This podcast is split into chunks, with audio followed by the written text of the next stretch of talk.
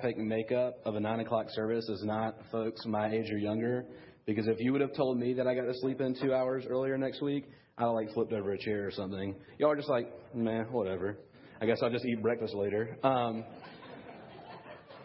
I'm like, I'm like, that means I'm staying up till four. I'm doing all kinds of, I'm going for it. If I get two hours, you tell me, see, that's the thing.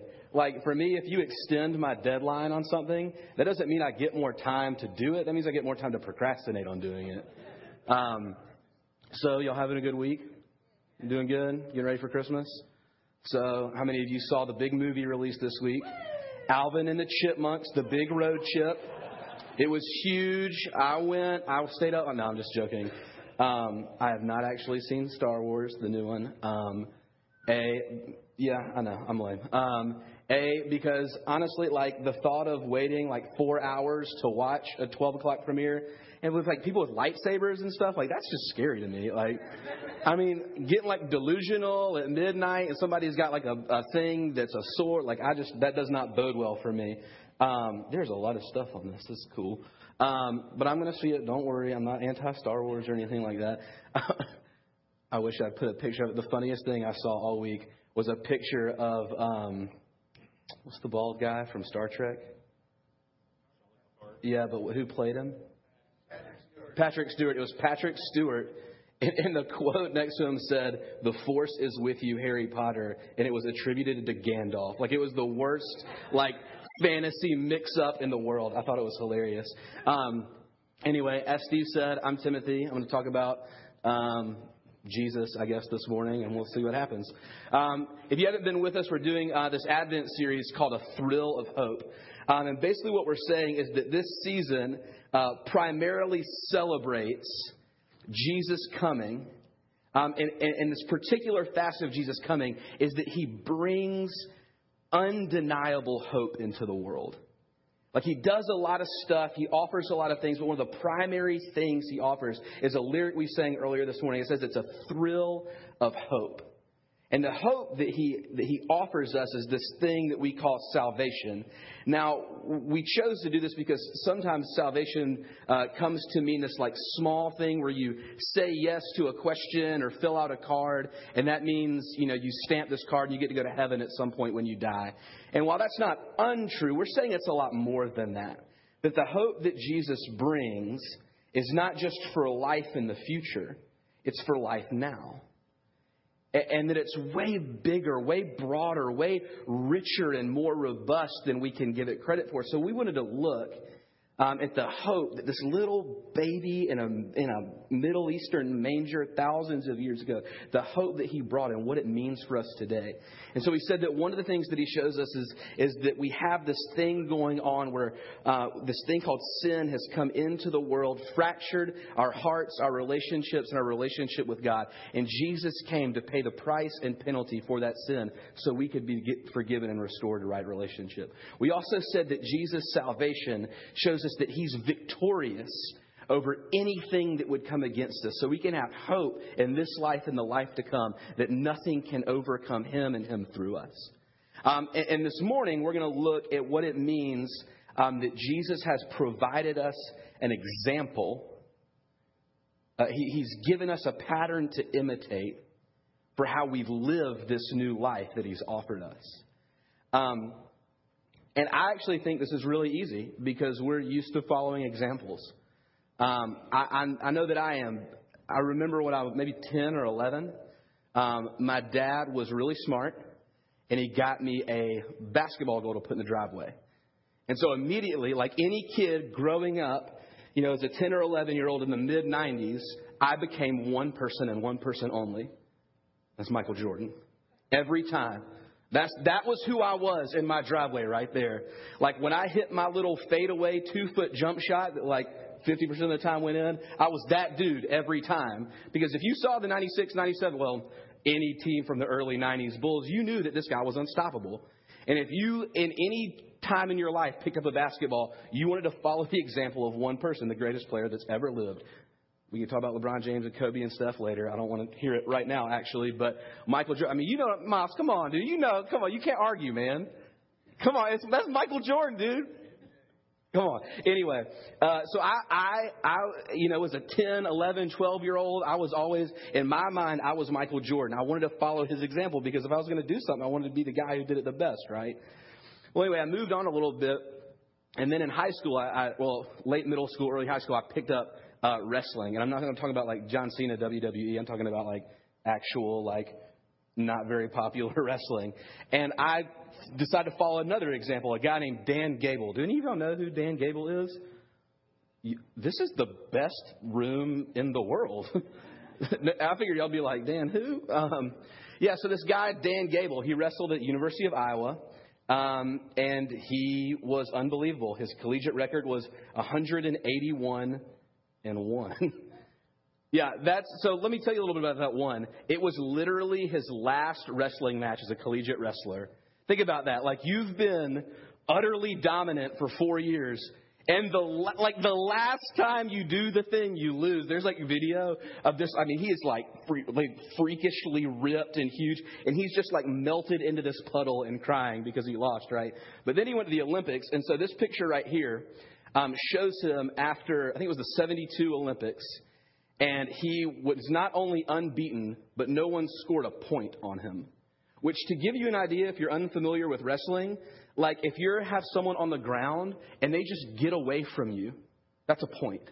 Like so, this is like this is unparalleled. Like in sport, like this guy's a beast.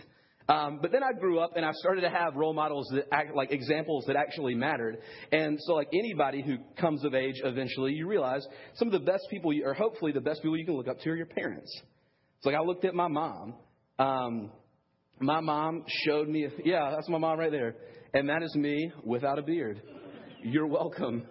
Um, there's debate on which one is better. Uh, Harvest likes the beard. My wife likes the beard. So guess what I have? Um, Y'all understand, Douglas. Um, so my mom is like the most genuine and authentic person I've ever met. Like she is so with people in the moment and is completely herself. I mean, I've seen her make random people shopping at the Gap feel like they're the most important people in the world because she like she's like, you can go find your clothes, Timothy. I'm going to help this person. Like it's unbelievable. And I looked at my mom and I was like, Mom, there's so many unbelievable things about you. I look at my dad. Um, a lot of you know my dad. He goes to church. He'll be here. He goes to church here. He'll be here in a little while. Um, yeah, so my dad is like maybe the most generous person I've ever met. Like, he's probably the hardest working person I've ever met. And he's up there with one of the kindest people I've ever met. It's so, like I look at my dad. My, dad's, my dad works construction, right? Like you look at him and, uh, you know, for somebody who's in ministry, you might be like, there's some stuff you can learn. But if I could be and do like half the stuff my dad did, it'd be awesome. Like I, I'd work out okay. And so we get this idea. So I, I understand. Like there are examples I'm following. I'm sure that growing up for you, there were people you followed, people you wanted to be like, examples that were set, patterns that were set forth that you wanted to imitate. Um, maybe not always positively. I will not share any examples or stories of how I've done that. You can find me after, and I will talk to you for 12 days, and that will cover 1% of, what, of the negative example I follow. Um, but I mean, so let me just ask you, we're going to take like a flash poll real quick. Raise your hand if you've ever done something just because you wanted to be like somebody else. Raise your hand. Pretty much most people, right? Um, and, and I think this is really common.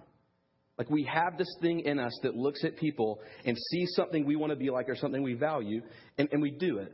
Um, I think that's because we're wired, wired to do that because we have this question in us.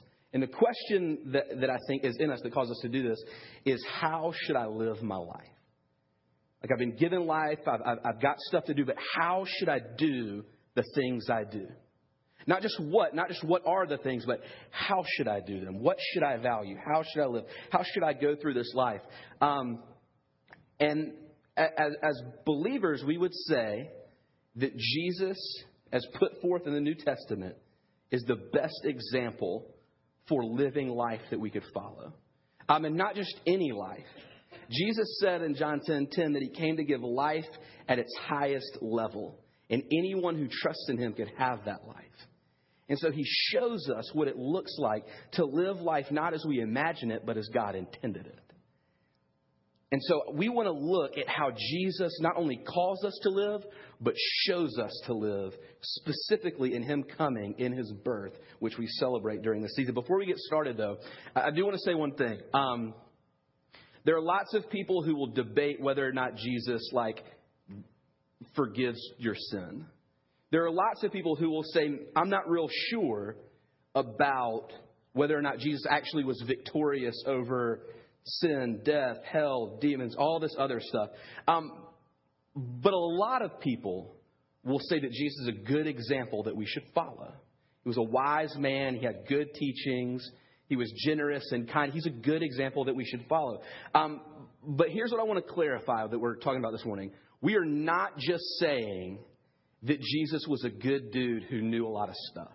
That is not what we're saying. We're saying that he is unique in the life that he lived, that he actually is the Son of God with flesh on, who doesn't just show us how to live, but in his sacrificial death and powerful resurrection paves a way for us into new life. So, so there, there, see, there's a, there's a difference there. It's not just a nice guy who can emulate. It's the Son of God who we seek to live after, right? Um, a, a, guy named Millard Erickson put it this way, which is how we frame this. He said if there was like, if you were a family um, and, and your house caught on fire in the middle of the night and you managed to make it out and the fire department shows up and you realize there's all but one member of your family makes it out and this fireman comes in and he rushes into the house and carries out you, the member of your family. Well, that's an example of heroism, of bravery, of courage, of all this stuff that we would seek to follow, right? Uh, but he says if, if all of your family knew and, and the fireman suspected that there was actually no one in the house, that there was no reason for the sacrifice, uh, then him running into the house would just be foolishness, right? And so what we see is we can look at history, both sacred and secular, and understand that most people agree that a man named Jesus lived. He lived a, a, pretty remarkable, miraculous life and actually died the way that the New Testament testifies to. So to say that Jesus was only an example and not a savior trivializes his death and makes it meaningless. And Jesus didn't even understand himself this way. So while he is no less than an example, he is much more than an example. Does that make sense? You understand what you're saying? Because I, I think if you went to work or school or whatever and you're like, hey, Jesus is a good example we should follow, people would probably be like, yeah. But then when you start talking about Son of God, forgiveness, resurrection, all this other stuff, they're like, whoa, whoa, whoa. I'm not sure that I agree with you. But we can't actually say that Jesus is a good example if, if all the other stuff isn't true, too. Is that, you, you see what I'm saying? So I, just want to clarify that so there's no misunderstanding here. Um, so we're going to look at Matthew 1 18 and 25, uh, excuse me, 1 18 to 25, um, that depicts the birth of Jesus and see what this has to show us about how we should live and follow Jesus. So it says this. Um, I've got it right here. It'll be up on the screen as well. Um, it says, Now the birth of Jesus Christ took place in this way. When his mother Mary had been betrothed to marry Joseph, before they came together, she was found to be with child from the Holy Spirit. And her husband Joseph, being a just man and unwilling to put her to shame, resolved to divorce her quietly. But as he considered these things, behold, an angel of the Lord appeared to him in a dream, saying, Joseph, son of David, do not fear to take Mary as your wife, for that which is conceived in her is from the Holy Spirit. She will bear you a son, and you will call his name Jesus, because he will save his people from their sins. All of this took place to fulfill what the Lord had spoken by the prophet, saying, Behold, a virgin shall conceive and bear a son, and they shall call his name Emmanuel, which means God with us. When Joseph woke up from sleep, he did as the angel of the Lord commanded. He took his wife, but he didn't know her until she had given birth to a son, and they called his name Jesus.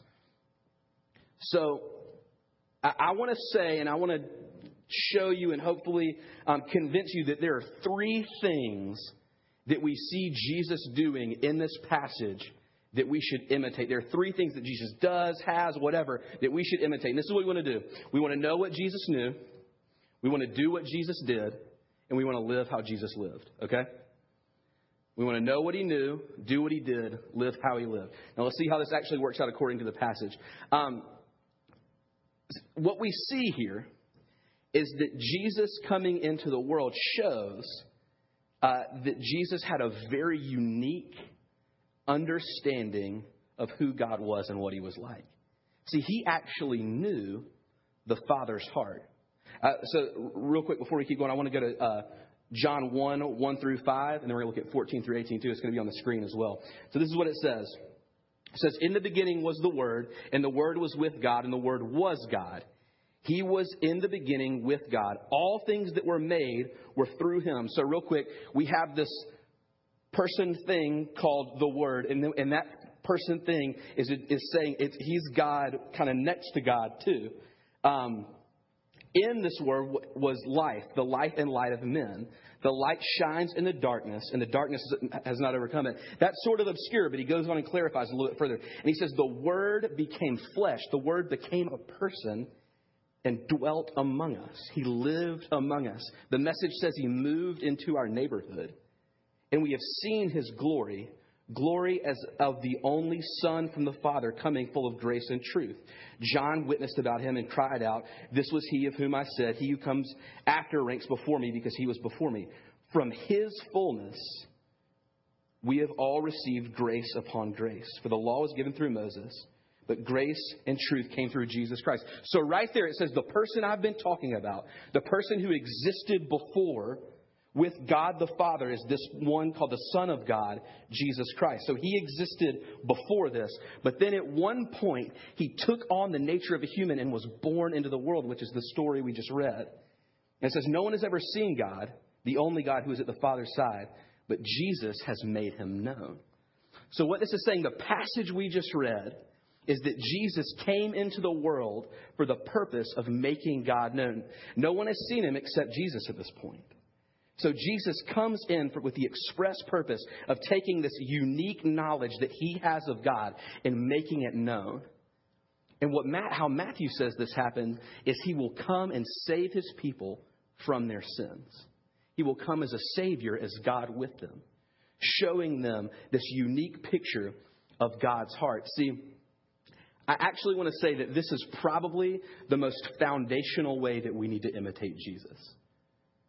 See, I think that Jesus' understanding of who God was governed his entire life. We see that Jesus before this wasn't born the way a normal human was born. He was in some weird mystical way that Steve understands, but I don't really. He was God and he took on the nature and person of a human. He came from God, put on flesh, and came into the world. So before this, he comes and, and he actually knows that this is going to happen and agrees that this would happen. He comes saying, They don't know you like they should. They don't understand what you're like, but I'm going to show them. And so, this unique knowledge of God's heart, His love, who He is, compels Jesus to come as our Savior in our place for our sins. And see, it, it, he, he comes and He shows us that God isn't, isn't angry. He's not mad. He's not mostly upset. He's actually a father who loves his children and desires to rescue them from harm. This is what causes Jesus to come. This is what propels him into the earth in human flesh. And this is what motivates him for the rest of his life. So when we look at this baby in a manger, we got to realize this wasn't just a baby who was born in the natural way. This is Jesus, the Son of God, who agreed, motivated by the kindness of God's heart, to come as a ransom and sacrifice for us. And see, this radically changes our, could radically change our understanding of who God is, what He's like, and how He feels about us. There's a guy named, named Brennan Manning, and um, it's easier just to read it from his book and then talk about it than have it on my iPad. So I'm going to read you this because I think this really shows us what's going on here. It says, Do you really believe that the Father of our Lord and Savior Jesus Christ is gracious and that he cares about you? Do you really believe that he is always unfailingly present to you as a companion and as support? Do you really believe that God is love? Or have you learned to fear this loving, gracious Father? Have you learned to think of the Father as a judge, as a spy, as a disciplinarian, as one who punishes? If you think that way, you're wrong. The Father's love is revealed through the Son. The Son has been given to us that we might give up all fear. There's no fear in love. Is not the Father's Son is, is not the Son the Father's unsurpassable sign of love and graciousness? Did he not come to show the Father's compassionate care for us? The Father is not justice and the Son love. The Father is justice and love. The Son is love and justice. The Father is not our enemy. If we think that, we're wrong. God is not intent on trying and tempting and testing us. If we think that, we are wrong. God does not prefer and promote suffering and pain. If we think that, we are wrong. Jesus brings good news about the Father, not bad. We need a new kind of relationship with God that drives out fear and mistrust and anxiety and guilt, that permits us to be hopeful and joyous, trusting and compassionate. We have have to be converted from the bad news to the good news, from expecting nothing to expecting something. Turn away from the sins of skepticism and despair, mistrust and cynicism, complaining and worry. See, this is, what this is saying is that when we imitate Jesus' example of knowing the Father fully, that it changes who we are fundamentally. See, sometimes like I, I notice myself, and maybe you notice yourself going, and I'm, I'm sometimes I'm like kind of suspicious of people, or I'm waiting for like maybe negative stuff to happen. Like you know, I'm just gonna be like this past November, like this, like last month before this one. It seemed like everything that can broke broke, like heater, car. Have you ever had your septic tank blow up in your front yard? It's wonderful. Your neighbors love you. The dogs in the neighborhood, or you're their favorite thing. I mean, it's it's like all this stuff was going on, and I kept I I, I caught myself just being like, I wonder when the next thing's going to happen. And what that shows us is that in this moment, I am not imitating Jesus. Because to imitate Jesus is to look and say, while things might not be the best right now, I know that God's desire is to help and not to hurt, is not to harm, it is to be with, it is to care for. And I think if we get this, like if we begin to imitate Jesus, and by imitate Jesus, have this understanding transform our heart, it, it completely reshapes the way we see the world. Because I don't think we can do the other stuff Jesus did if we think of God mainly as a taskmaster, mainly as someone who is waiting to punish, mainly as someone who's kind of like peeking over our shoulder, seeing what we're doing. We have to see him as the loving, gracious Father that Jesus depicts him as. See, because we have two ways that we can live. They're kind of brought. One way is to imitate Jesus, and that calls us into a life of faith. That calls us into a life where we believe who God is, trust His goodness for us, or we can live a life of fear. And that's where we continually worry about how we're going to preserve and promote our own life. And when we live by fear, we'll imitate anything that we think can, can further our life. We'll, we'll imitate anything that we think can assuage our fear. You know, you may think that, that if you have enough money, there's nothing to be afraid of. Like, if I have enough money, nothing bad can happen to me. So I'll imitate the person, the way, the method to get more money, and I'll step over people. I'll do what it takes. I'll be dishonest. I'll save and not give. I'll be greedy and not generous. You may think that people's approval is the thing that'll protect you. That's the thing you can have faith in. So you imitate what you think will get you approval. You say things, do things, don't do things, dress, live, whatever it is the way that you think the people whose approval matters will look at you and go, that's my person, that's my guy, that's my girl. And see, this calls us to calls us to live a life of faith because this love from God drives out the fear that comes from having to manage our own life and imitate things that can never withstand the weight of our life. So God calls us to imitate Jesus in knowing what he knew, which is the heart of the Father for all people and towards us in particular. And if we do that, that actually gets into our heart and transforms who we are. Like, but so how do you actually do this, right? I think Christmas provides the, one of the best examples. Year after year, we look and we recognize that this baby came in a manger, the person of God and the, in, in the person of Jesus Christ. And it happens year. And so we look and we celebrate and we sing the songs, but it actually gives us a picture on how to do this. Um, I heard a guy say one time that no one talks to you as much as you talk to you. Have you ever noticed that, like throughout the day, like not in like a schizophrenic way, but like in a in a normal way, that like you kind of have an internal dialogue with yourself? Um, I would ask this: What kind of story do you tell yourself? Do you do you tell yourself a story where you're a victim? Do you sell yourself a story where everyone's out to get you and you're the only one for you? Do you tell yourself a story where your life is generally unfair?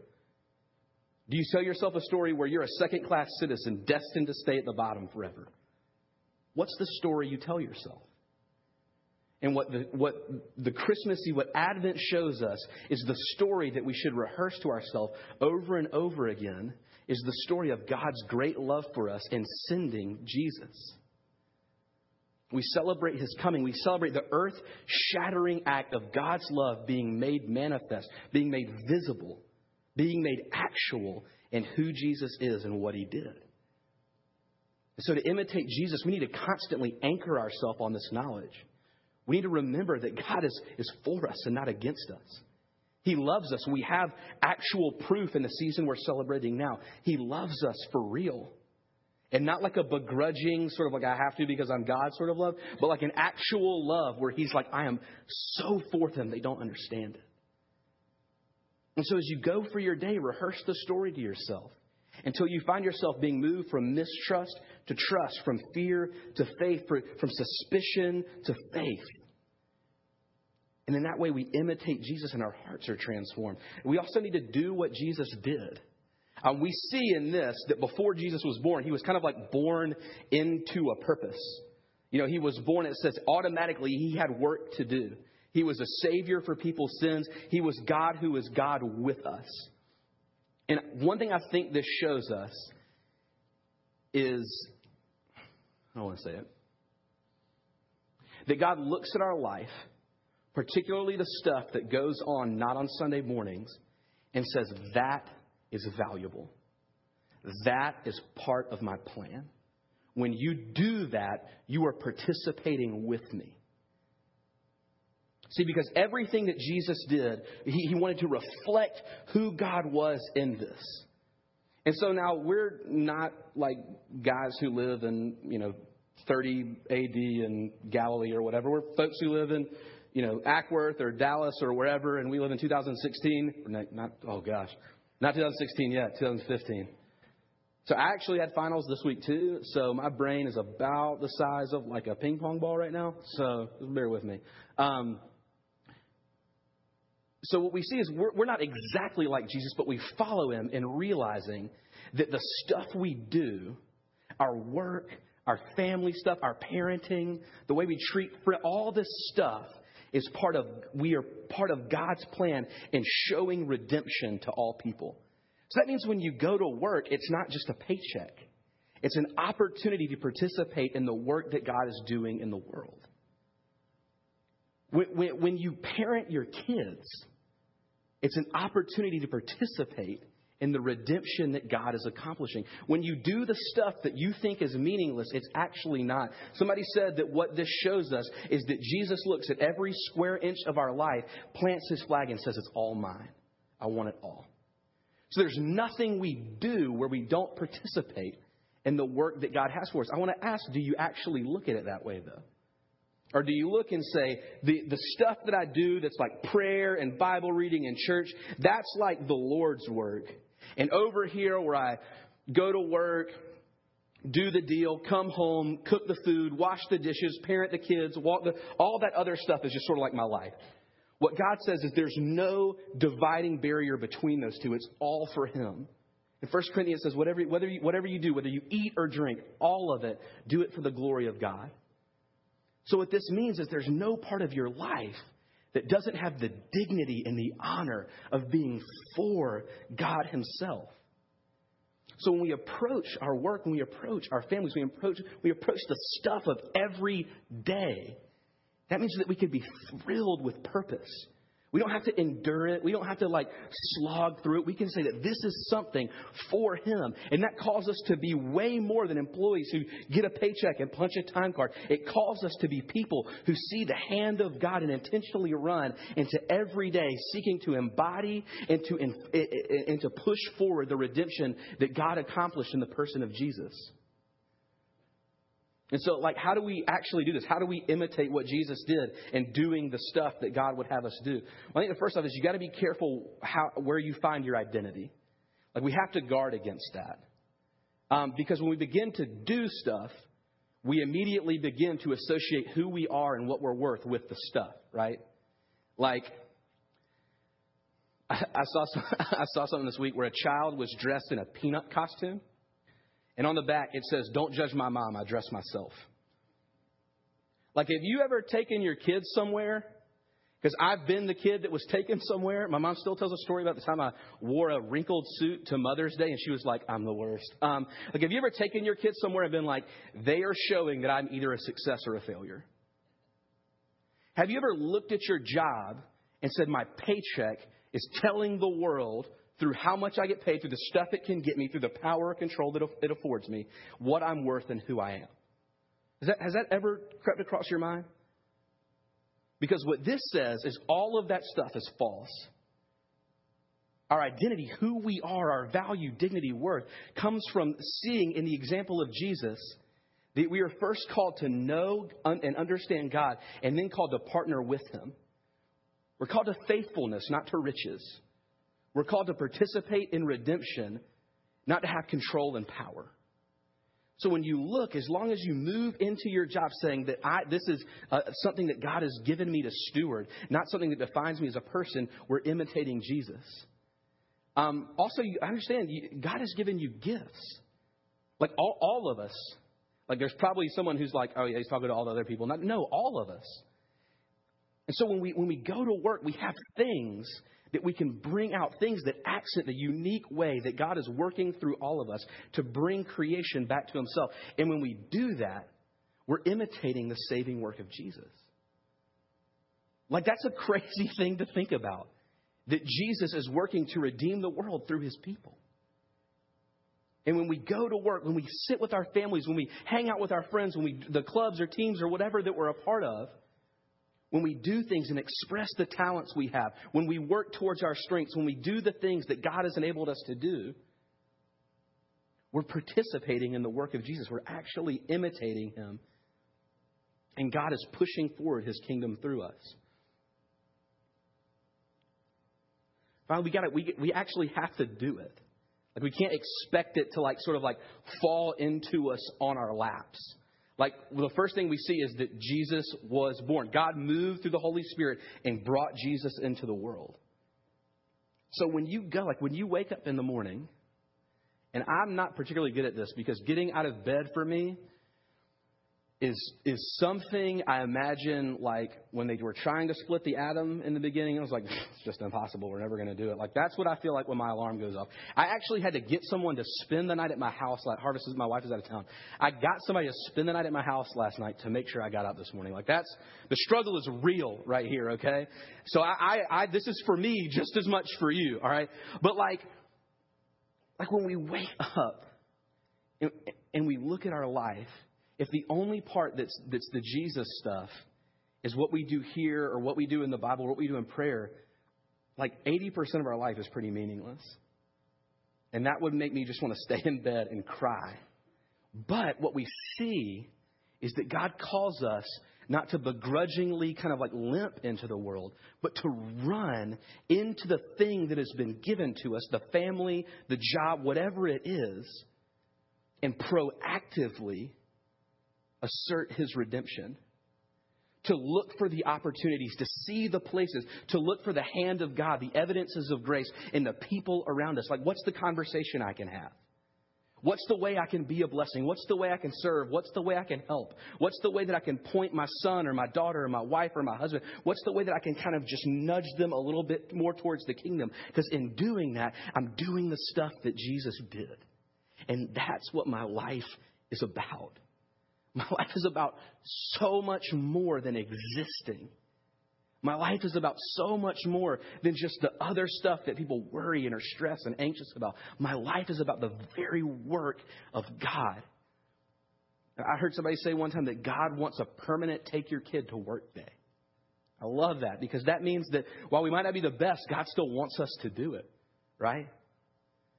So we get to participate in the work of God when we imitate Jesus. And this isn't just stuff we do, it's God's grace and power coming through our fixed will on Him in the stuff that we do. And in that, we imitate Jesus and other people see Him. Last thing, we need to live how Jesus lived. And I realize it's sort of like a, like a big thing. Um, but I think of it kind of like this Have you ever gone to somebody's house or, or to a party or whatever and eaten something and you're like, this is the best thing that I've ever put in my mouth? I need the recipe and you get the recipe and you follow it and you take the first bite and you're like, this is not the same. And you try it again, do the stuff, eat the whatever it is, and you're like, it's just not the same. And then so finally, I've, you know, I've done this. I'm like, show me how to make it. Show me where I'm messing up in the recipe. And so they get the recipe out and they're like, I'll show you. And then inevitably, there's that one thing whether it's like the kind of pan they use or like some secret spice that was passed down from like when the spice trade originated. And they're like, and oh, then you just do it. I'm like, wait, wait, hold you. That wasn't in the recipe. And they're like, oh, it's just a thing I do. And I'm like, that's the difference right there. That thing, the thing that you do, that thing that you did right there, the unique way that you do this thing is what makes it unbelievable, right? And so what we see is um, Yes, Jesus lived, but there was a unique way that he lived that made him the most magnetic figure in all of human history. Um, and, and what I, what I, what I want to say is that it was the way that he loved. We're, we're going to get that down a little bit more, but there, there's a guy named Paul Miller, and he says that when we see Jesus, we see that love walked among us. You know, John 3.16, the verse, you know, for God so loved the world that he gave his only son. It, it, another way to read that is actually, this is how God showed his love to the world, that he gave his son. So when we look at Jesus, when we see his life, when we see the way he came into the world, we are standing face to face with the very love of God with skin on.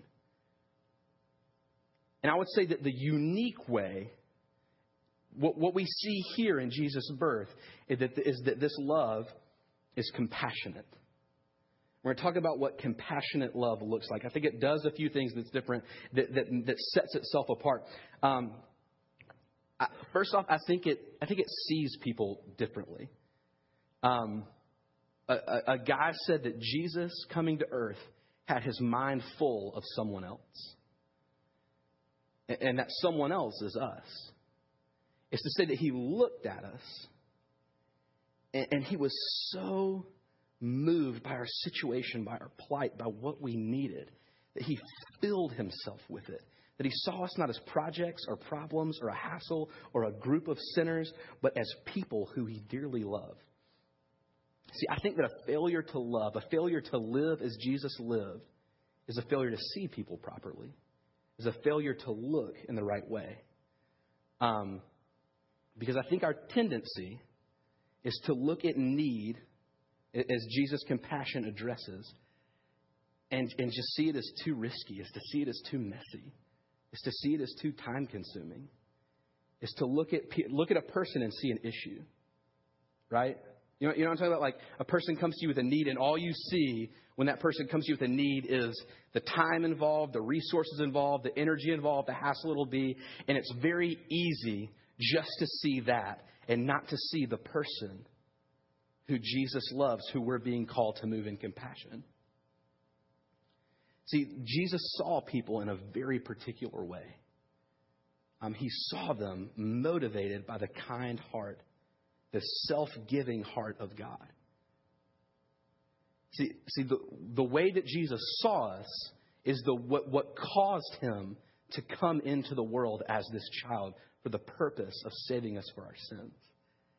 And so I just want, like, do you look at people that way? Do you look at life that way? Do you look and do you just mainly see what's on the surface?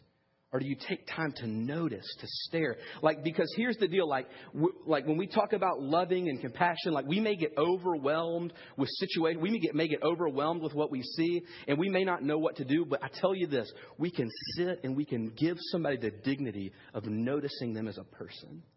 We can give somebody the dignity of seeing them and say, I'm not going to brush you aside because you seem to be too complicated. I'm not going to brush this issue aside because it's too overwhelming. I'm going to look at it. I'm going to see it. I'm going to let it influence me. And from seeing it, we can begin to feel it. Because what we see is that Jesus didn't just look and stay away, he, he, he moved into a deep identification with. He is, he is known, a name for Jesus is Emmanuel, which means God with us. So like think about it, like Jesus like was picking out names in eternity past, and he's like, yeah, I want to be known as somebody who's with people. Like there are other stuff, Prince of Peace, Wonderful Counselor, that stuff's cool. But like I, I want to be known as the God who is radically, deeply, truly with people. I want to be known as someone who enmeshes themselves in the lives of others who looks at a person and when they when I see what they're going into, I want to move towards the problem, not just to be above or outside of, but to move within so I can fully understand and embrace and identify and have solidarity with the people that I see and that I love. See, I don't think we have a problem like like like giving money. I don't even think we have a problem offering advice or kind of coming alongside. But to actually move in and like get dirty and sticky and messy and risky with people who need the love that we are showing that Jesus embodies, that's a whole different ballgame. Like it I mean, have you ever had somebody that you just like really stuck your neck out for completely disappoint you and throw you under the bus? Like, it, it's not a great feeling.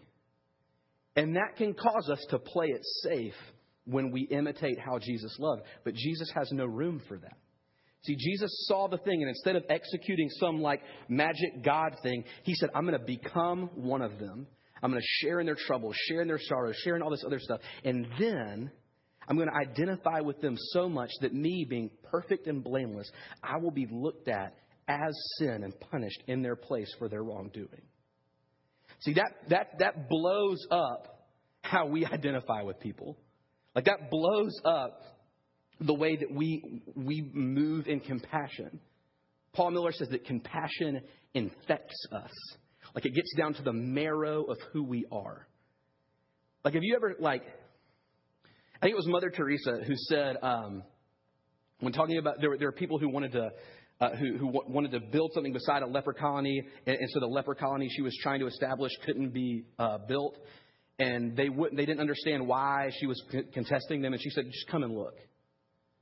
And when they actually moved out of their office or out of where they were doing the development and went with these people and were like in the midst of these people, it changed them. Like, have you ever been with somebody and shared so deeply in their life that it kind of like leaves a imprint on you? See, that's the kind of love that Jesus calls us to. The kind of love that, that is deeply with and for people. But more than that, he actually does stuff. Um, he, he, he actually doesn't just feel and, and, and look. Because if we do that and don't do anything, our love is cheap and not all that meaningful. Um, in, in fact, I think our tendency, if we're not careful, could be to look at something and be moved by it, but not really do anything.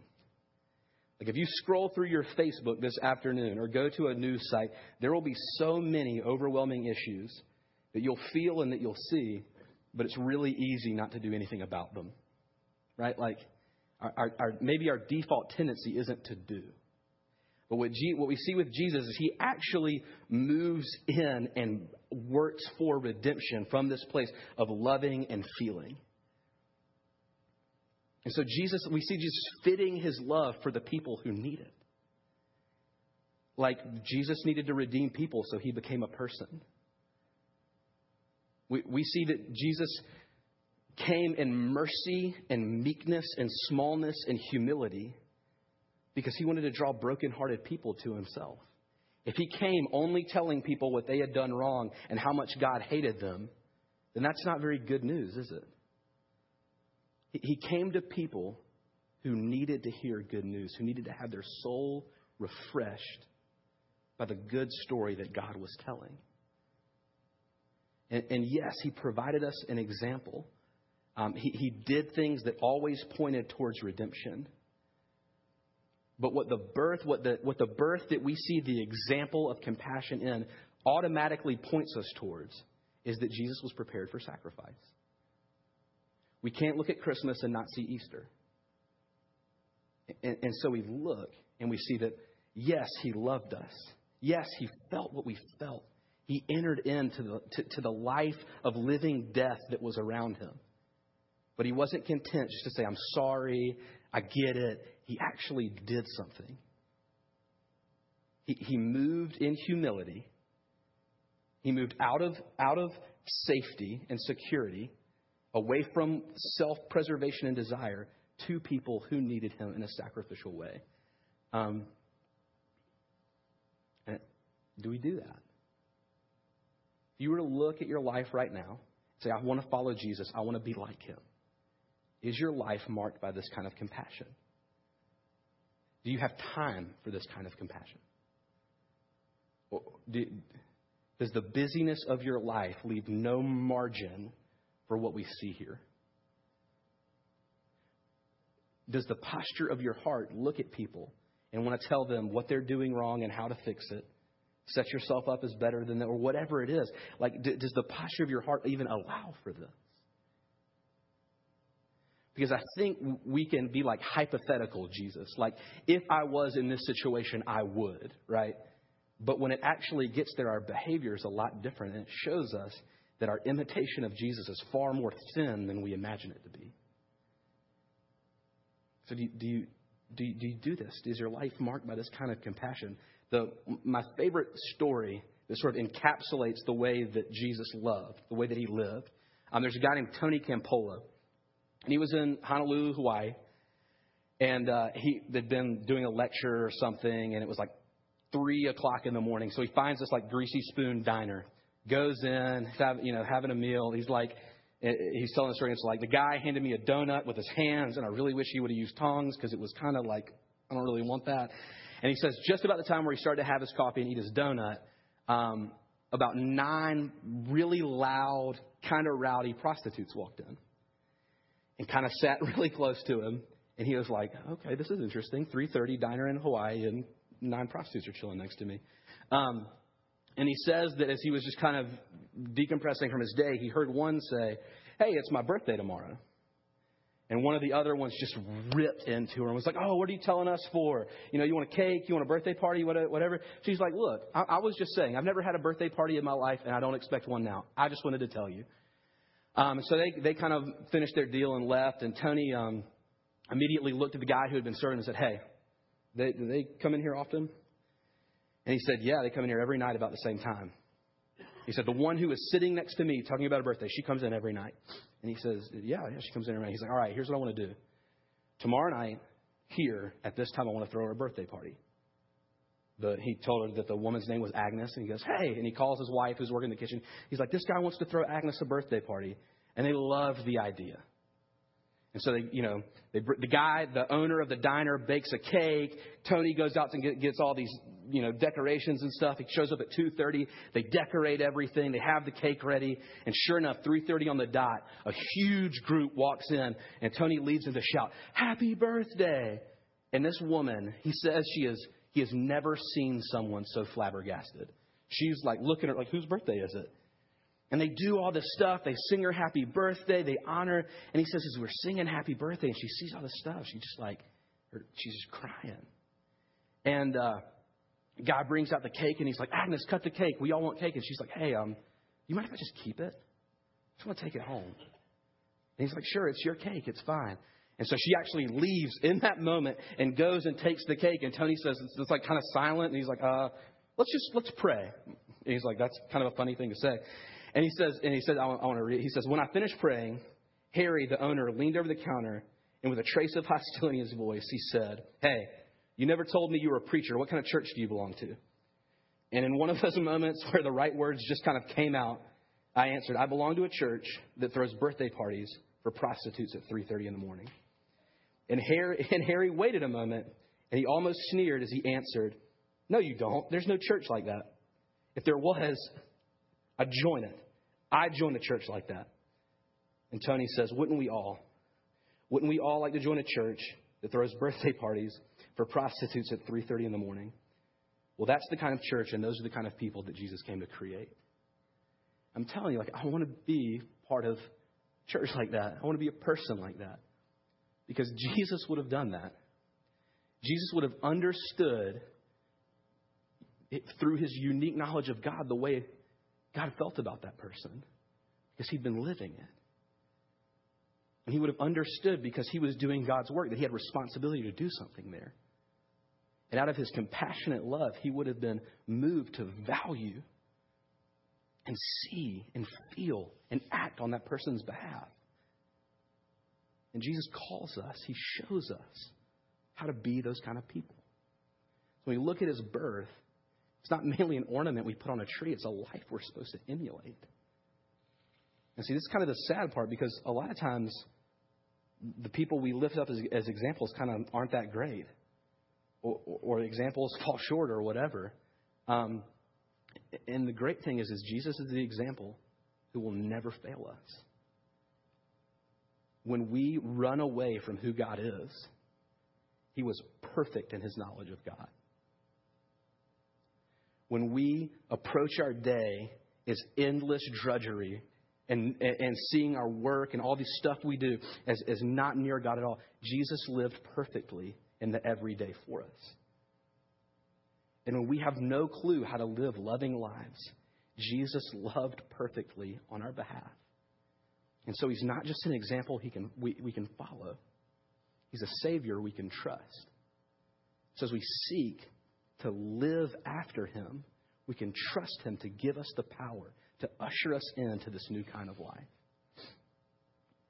Um, so let's just take a minute and and do it right? Like, let's, you want to try to move that way, like worship team, y'all can go ahead and, I don't know what's going on. Um, and so we look, and the hardest thing about following example is you kind of ultimately realize where you're not that good, right? Like where you fall short or where the example is better than you. Um, the greatest part about Jesus is he looks and he says, uh, yeah. But part of my deal, part of my example, part of the thing I'm doing is working with you, kind of molding your soul into the kind of person that follows me and looks like me. So wherever you fall short this morning, we're going to have a time of ministry. And if you look and you say, I'm just, I don't know God like Jesus knew God, get prayer. If you look and say, I don't, I don't, I don't look at my life and the stuff in it like Jesus looked like his life and work, get prayer. If you look and you say, my life is not very compassionate and I don't love people very well, get prayer. Um, because one thing that Jesus showed us, one example that he set, is he'll always meet people who call on him. So if you need him, if you want to live like him, call on him this morning. If you look at Jesus and you say, I want to be like that guy, ask him for help this morning. Um, because one thing that this shows us is not just that his life is important, it's that what we do and how we live is of the utmost importance. And we need him to live the life that we're called to live. So I just ask, whatever the step is this morning, take it. Like, don't be cool just saying, like, my example of Jesus was sitting in a chair thinking about it. Right? Like, no. Like, what is the step, right? Like, what is the thing you need to do to move your life into one more, you know, square inch of Christ likeness? And whatever it is, just do it. Like, don't be afraid. Don't worry. Just do it. Um, our offering baskets are up here. If you came prepared with tithes and offerings or year end offerings, you can just drop those in right there. Uh, make sure the year end offering goes in the envelope. Um, yeah, uh, so we're just going to pray for a little while. Respond to Jesus however you feel led. Um, they're going to play for a little while, and then Tate will pray and uh, send us out. Um, y'all have a great Sunday. Love you guys.